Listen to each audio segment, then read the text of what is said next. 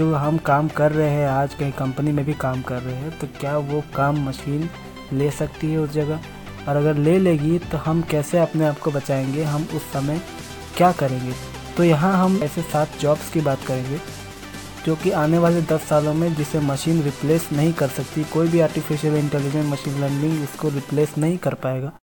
सातवें नंबर पर जो जॉब है, वो है फुल स्टेक वेब डेवलपर का। ये वेब डेवलपर फ्रंट एंड और बैक एंड दोनों को प्रोग्राम कर सकता है। मतलब आप किसी वेब पेज को जब किसी वेबसाइट को ओपन करते हैं तो जो आपको वहाँ सामने दिखता है, उसकी कोडिंग को भी तैयार कर सकता है। और अगर वो पीछे किसी सर्वर से कनेक्टेड है तो उसकी कोडिंग को भी लिखने का काम एक फुल स्टैक वेब डेवलपर करता है। ग्रोथ की बात करें तो इसमें 2018 से लेकर के जो एक स्टडी की गई थी BLS के द्वारा। BLS जो है, अमेरिका का एक स्टैटिक विभाग है। जो कि जॉब के ग्रोथ पर सर्वे करता है। तो इसमें सर्वे में इन्होंने बताया कि 2018 से लेकर के 2028 के बीच इस जॉब की ग्रोथ रेट 13 परसेंट है। और इसकी ज़रूरत भविष्य में बढ़ेगी क्योंकि जैसे जैसे सोशल मीडिया में लोग आते जा रहे हैं तो बड़ी बड़ी जितनी भी कंपनियाँ हैं, या स्टार्टअप कंपनी है, इन सबको अपने वेबसाइट को डिज़ाइन करने के लिए, उसको सर्वर से कनेक्ट करने के लिए इन डेवलपर की ज़रूरत पड़ेगी। तो इसका डिमांड आगे जा कर के बढ़ेगा। सैलरी की बात करें तो अभी यूएसए में इसकी एवरेज सैलरी 60 लाख रुपए पर साल है। हाईएस्ट सैलरी 1.2 करोड़ का है सालाना। और अगर बात करें कि ये रिप्लेस किया जा सकता है कि नहीं तो आने वाले 10 साल में इसे रिप्लेस नहीं किया जा सकता। अब बढ़ते हैं छठे जॉब की तरफ़। छठा जो जॉब है वो डेटा साइंटिस्ट का जॉब है। अब बात करते हैं डेटा साइंटिस्ट है क्या, यानी कि डेटा साइंटिस्ट का काम क्या होता है। तो डेटा साइंटिस्ट जो है टूल्स का इस्तेमाल करता है कोडिंग स्किल का इस्तेमाल करता है मैथमेटिक्स स्टेटिस्टिक्स एआई इन सब का इस्तेमाल करता है अलग अलग तरह के डेटा से डील करने के लिए। अब ये डेटा किस प्रकार का होता है? ये डेटा हो सकता है जिसी कंपनी के लिए पिछले महीने उसने कितना सेल किया, उसके प्रोडक्ट पे लोगों ने कैसा फीडबैक दिया, उसके कस्टमर जो है, वो क्या खोज रहे हैं ऑनलाइन उसके कस्टमर ऑनलाइन कैसी एक्टिविटी कर रही है ये सारी चीज़ें जो है किसी भी कंपनी को प्रेडिक्ट करने में मदद करती है कि उसका ग्राहक आखिर चाहता क्या है। तो इस तरह की जो डेटा होती है, उसको हैंडल करने का काम डेटा साइंटिस्ट का होता है, जो इन सबको एनालाइज करके कंपनी को ये बताता है कि उसके किस प्रोडक्ट में कोई कमी रहेगी, उसकी कौन सी चीज़ जो है वो कस्टमर को पसंद नहीं आई कस्टमर क्या चाहता है, ये सब वो डेटा को एनालाइज करके बताता है। तो ये काम होता है एक डेटा साइंटिस्ट का। ग्रोथ की बात करें तो बी के मुताबिक 2018 से 2028 के बीच इसका ग्रोथ रेट 14 परसेंट होगा। और इसकी ज़रूरत बढ़ेगी बिल्कुल, क्योंकि लोग जो है अभी ऑनलाइन ज़्यादा आ रहे हैं। उनका ऑनलाइन सर्च बढ़ गया है, वो यूट्यूब में ज़्यादा वीडियो देखते हैं, वो इंटरनेट से ज़्यादा जुड़े रहते हैं तो इसके कारण जो है वो ज़्यादा डेटा जो है वो कंपनी तक पहुँचता है कि आखिर एक ग्राहक चाहता क्या इसीलिए इसकी कस्टमर के बिहेवियर को समझने में इसका काफ़ी अच्छी तरह से इस्तेमाल किया सकता है कंपनी के द्वारा।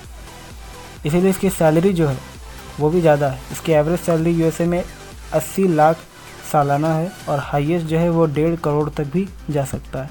और अगर बात की जाए इसको रिप्लेस करने की तो रिप्लेस ये जॉब नहीं हो सकता, लेकिन हाँ इस जॉब में जो डेटा साइंटिस्ट होता है, वो टूल्स और एआई का इस्तेमाल करते हैं, जो कि समय के साथ साथ ग्रो करेगा। इसीलिए डेटा साइंटिस्ट को जो है अपने स्किल्स को बढ़ाने की ज़रूरत है। उनको और ही और चीज़ें एडवांस में सीखने की ज़रूरत है, ताकि वो उस एआई के साथ जो है वो साथ मिल करके काम कर सके। अब बात करते हैं पाँचवें जॉब की तरफ़। ये जो पाँचवा जॉब है, वो है बिग डेटा साइंटिस्ट का। तो आखिर डेटा और बिग डेटा में क्या अंतर है? डेटा और बिग डेटा के अंतर की बात की जाए तो ये बहुत छोटा अंतर है और इसके अंतर को समझने के लिए आपको डेटा और बिग डेटा का डीप एनालाइज करना पड़ेगा। एक डेटा साइंटिस्ट जिस लेवल पे डेटा को एनालाइज करता है, एक बिग डेटा साइंटिस्ट से कई गुना ज़्यादा लेवल पे डेटा को एनालाइज करता है। अब इसकी ग्रोथ की बात करते हैं तो बीएलएस के मुताबिक 2018 से 2028 के बीच इसकी ग्रोथ 14 परसेंट है 14 परसेंट और इसकी ज़रूरत फ्यूचर में बिल्कुल बढ़ेगी, जिस तरह से डेटा साइंटिस्ट के केस में मैंने कहा था कि ऑनलाइन लोग आएँगे तो डेटा ज़्यादा कलेक्ट होगा तो इनकी ज़रूरत कंपनी को ज़्यादा पड़ेगी। सेम इसके केस में भी है। सैलरी की बात करें तो इसकी सैलरी एवरेज से बहुत ज़्यादा है। इसकी एवरेज सैलरी ही 1.3 करोड़ है अमेरिका में और इसकी हाईएस्ट सैलरी जो है 1.8 करोड़ तक जाती है। कभी कभी दो करोड़ तक भी पहुँच जाती है सालाना और इसे भी एआई के थ्रू या फिर मशीन के थ्रू रिप्लेस नहीं किया सकते।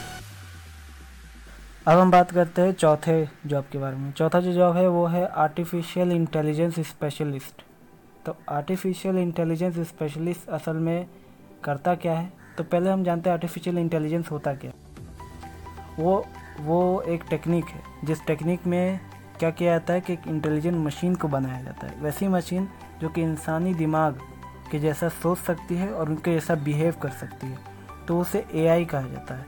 Artificial intelligence specialist AI discipline mathematics machine learning deep learning statistics आदि का इस्तेमाल करके एआई को बनाता है। एआई साइंटिस्ट की ग्रोथ की बात करें तो आउटलुक मैगजीन यहाँ आउटलुक मैगजीन ने 2018 से 2028 के बीच 16 परसेंट ग्रोथ रेट होने का दावा किया। और एआई का नीड भविष्य में बढ़ेगा, क्योंकि एआई का इस्तेमाल अभी भी बहुत बड़े पैमाने पर होता है। जीमेल में आपने देखा होगा कि जीमेल में प्रमोशंस के ईमेल को अलग कर लिया जाता है सोशल ईमेल को अलग कर लिया जाता है, और आपके काम के ईमेल को आपको अलग करके दिखाया जाता है। तो वो जो काम है जो जीमेल में होता है वो आर्टिफिशियल इंटेलिजेंस ही करता है। तो एआई अभी भी एक इम्पोर्टेंट रोल प्ले कर रहा है, आने वाले समय में और भी करेगा। सैलरी की बात करें तो जो एआई स्पेशलिस्ट की सैलरी है, वो सत्तर लाख रुपए सालाना है और ये एक करोड़ तक भी जा सकती है।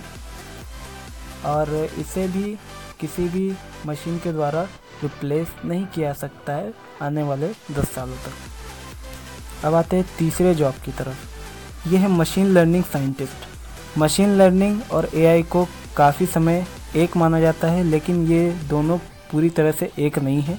मशीन लर्निंग एआई का ही एक पार्ट है।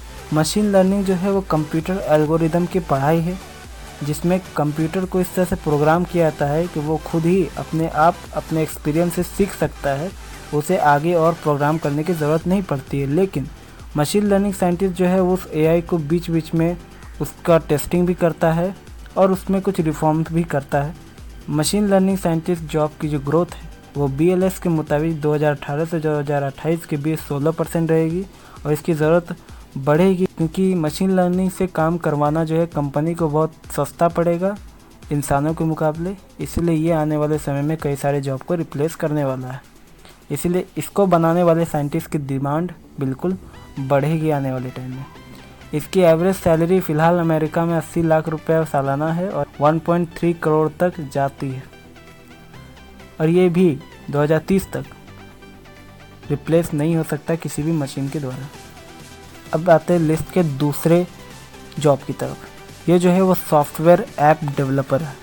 तो सॉफ्टवेयर ऐप डेवलपर है क्या? एक ऐसा पर्सन जो कि अलग अलग प्रोग्रामिंग लैंग्वेज का इस्तेमाल करके किसी भी सॉफ्टवेयर या ऐप को डेवलप करता है। उसे सॉफ्टवेयर ऐप डेवलपर कहते हैं। और सॉफ्टवेयर ऐप डेवलपर की जो ग्रोथ है, वो बीएलएस के मुताबिक 2018 से 2028 के बीच 21 परसेंट होने वाली है, जो कि पिछले इन सभी जॉब में से सबसे ज़्यादा ग्रोथ रेट अभी इसका है 21 परसेंट। और इसकी ज़रूरत आने वाले समय बढ़ेगी। कैसे बढ़ेगी? क्योंकि अभी हम देख रहे हैं जैसे जैसे इंटरनेट ग्रो कर रहा है, स्मार्टफ़ोन, कंप्यूटर यूज़र्स की संख्या धीरे धीरे बढ़ रही है। और कई सारी कंपनियाँ जो है वो अब ऑनलाइन आ चुकी है ऑनलाइन अपने बिज़नेस को बढ़ा रही है। ऐसे कंडीशन में जो है वो कंपनियाँ ऐप्स बनाना चाहती है सॉफ्टवेयर्स बनाना चाहती है, ताकि वो अपने कस्टमर के साथ डायरेक्टली कांटेक्ट कर सके तो इस कंडीशन में सॉफ्टवेयर ऐप डेवलपर की ज़रूरत पड़ती है। सैलरी की बात करें तो इसकी एवरेज सैलरी अमेरिका में सत्तर लाख रुपए सालाना है और हाईएस्ट 1.2 करोड़ तक जाती है। और इसे भी एआई के द्वारा 10 सालों में रिप्लेस नहीं किया सकता। अब आते हैं नंबर वन जॉब की तरफ़, जो मुझे लगा कि सबसे बेस्ट है इस रैंकिंग में, इसलिए उसे नंबर वन का रैंक दिया है। वो है सॉफ्टवेयर इंजीनियर का। हाँ सॉफ्टवेयर इंजीनियर। अब सॉफ्टवेयर इंजीनियर कई लोग जानते हैं कौन होता है, और कई लोग नहीं भी जानते, कई लोगों को मिसकनसेप्शन भी है।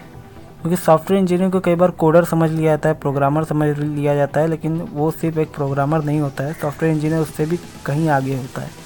तो इस पर डेडिकेटेड वीडियो हम लोग बनाएँगे, आगे बात करेंगे। तो सॉफ्टवेयर इंजीनियर आपके लिए बता दें कि सॉफ्टवेयर इंजीनियर एक ऐसा आदमी होता है जो कि सॉफ्टवेयर इंजीनियरिंग के जो प्रिंसिपल्स है, उनका इस्तेमाल करता है। वो सॉफ्टवेयर को डिज़ाइन करने में, उसको डेवलप करने में, उसको मेंटेनेंस में, उसको टेस्ट करने में, उसके इवेल्युएशन में।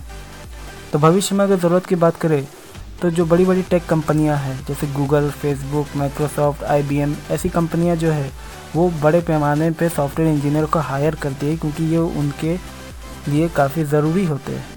और ज़्यादातर जो स्टार्टअप कंपनियाँ हैं, वो भी सॉफ्टवेयर इंजीनियर को ढूंढते हैं, जो उनके बिज़नेस को ऑनलाइन ग्रो करवा सके और उनके सॉफ्टवेयर बना के उनके कस्टमर्स को एक बेटर सर्विस दे सके। तो इसकी ग्रोथ रेट की बात करें तो इसका ग्रोथ रेट टेक्निकल फ़ील्ड में किसी भी और प्रोफेशन से सबसे ज़्यादा है।